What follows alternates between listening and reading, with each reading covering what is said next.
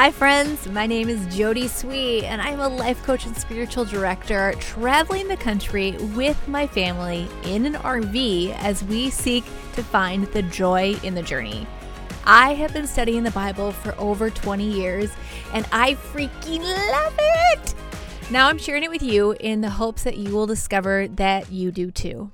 We're going to start by claiming this space for our peace and transformation. Take a few deep breaths really good ones that you have to think about. And acknowledge that Jesus is there with you, wherever you find yourself. Sense where He is. Is He sitting next to you? Is He standing behind you with His hand on your shoulder in support? Picture where He is in this moment with you.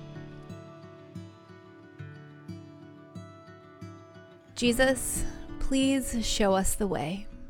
Amen. Today, we're pondering what the Bible has to say about killing your sin, and it's in Romans 6 1 through 11 ish. And before we jump into it, can we just talk about the book of Romans for just a sec? It is not the easiest of all the books in the Bible to read. And not because it's boring, like some of the stuff in the Old Testament. I'm looking at you, Leviticus and Numbers. Romans is hard to read because it's so dense. It's like trying to read Tolkien when you've been used to the Lord of the Rings movies. If I'm reading anything in Romans, I usually have to read it multiple times in multiple translations before I can wrap my brain around it enough to give it over to the work of the Holy Spirit. And Romans 6 is no different. If you're like me, and as I'm reading this, you find yourself losing focus, don't give up and don't worry about it. We're going to break it down together. Just sit as I read these words and let the words in. Try to grab onto a couple of thoughts or words that stir something up in you and see how it goes. I'm going to be reading from the message translation today as I think it's the most accessible. Okay, Romans 6. Here we go. So, what do we do? Keep on sinning so God can keep on forgiving? I should hope not. If we've left the country where sin is sovereign, how can we still live in our old house there? Or didn't you realize we packed up and left there for good? This is what happened in baptism. When we went under the water, we left the old country of sin behind. When we came up out of the water, we entered into the new country of grace, a new life in a new land. That's what baptism into the life of Jesus means. When we are lowered into the water, it is like the burial of Jesus. When we are raised up out of the water, it's like the resurrection of Jesus. Each of us is raised into a light filled world by our Father so that we can see where we are going in our new grace sovereign country. Okay, I'm going to pause here so we can digest what we just read because that was only the first half. So let's talk context for a minute. While Romans is hard to read, more patient people than I have taken the time to really break it down. And because of that, we know that the book is kind of broken up into a few different pieces.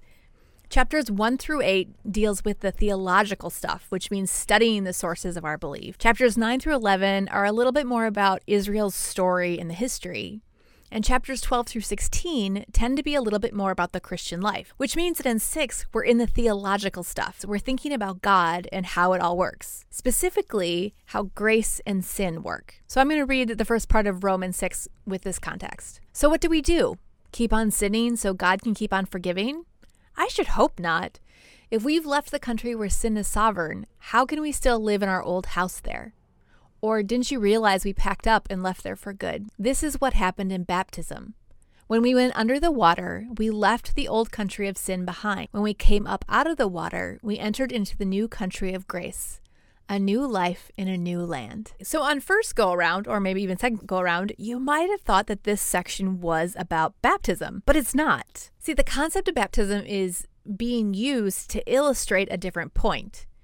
But I really think the baptism is super interesting. Adult versus infant, symbolic versus actual. And I think it's worthy of a, a, study and conversation all on its own. And so, if you're interested, I'll actually be doing that this month in some bonus content with my Patreon friends. If you want to be part of it, you can just head on over to my Patreon page, patreon.com backslash Jodie Swee, to join in on this and many other topics that we'll be digging in together. But for this text, That's not the main point. So I want to stay focused, but also let's talk about baptism later because it's really interesting and cool. Okay, so focus. Focus, Jodie. I'm going to read the very first bit again because I'm telling you, this Roman stuff we need to, it takes a while, people. It takes a while.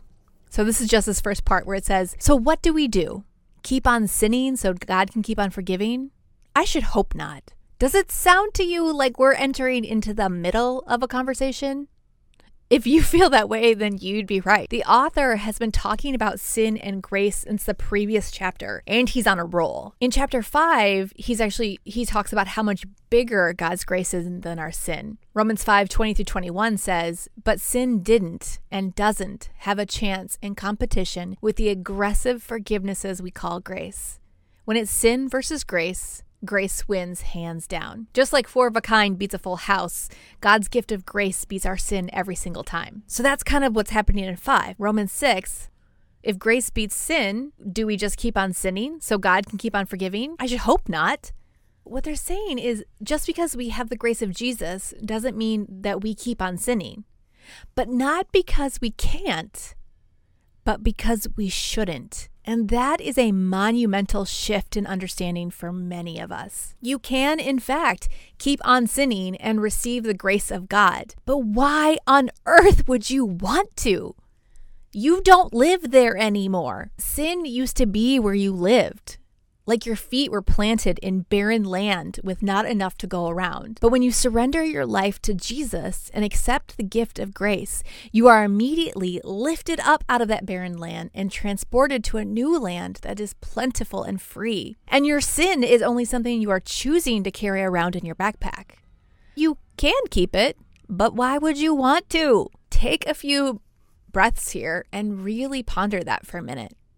You can keep your sin, still receive grace, but why would you want to? Listen to these words in Romans 6 5. Each of us is raised into a light filled world by our Father so that we can see where we're going in our new grace sovereign country. It continues and says, Could it be any clearer?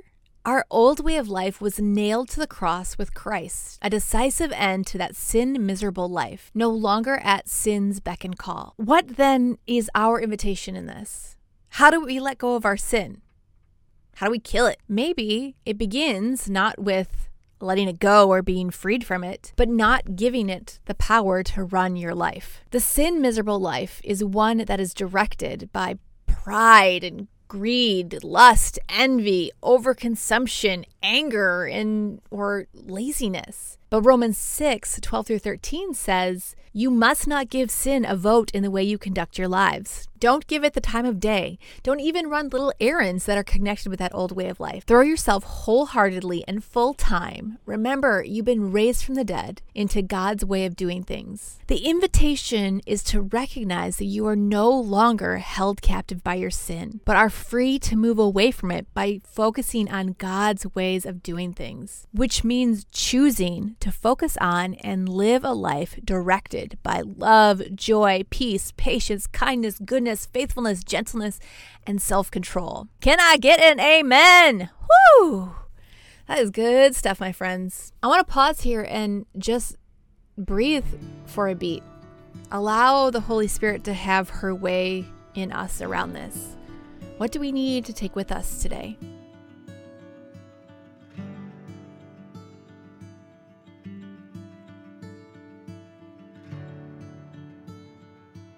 I pray that God's grace through Jesus would be very real to you today, that you can see the freedom in which your feet are planted, and that you can drop the baggage of sin that is weighing you down. If you need to spend a little more time with the Lord around this, and we probably all could use that, I encourage you to take the time. Make the space today to do that. But for now, in this space, let's take a few minutes to pray for our people allow the Lord to bring some people to mind who you might pray for and pray that they might experience the freedom of what Romans 5 calls aggressive forgiveness.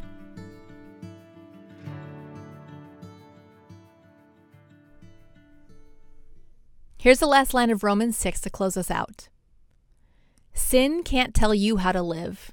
After all, you're not living under that old tyranny any longer. You're living in the freedom of God. Thank you so much for listening to Live Idlewild with Jodie Swee. If you love this podcast, there are three ways you can support my work.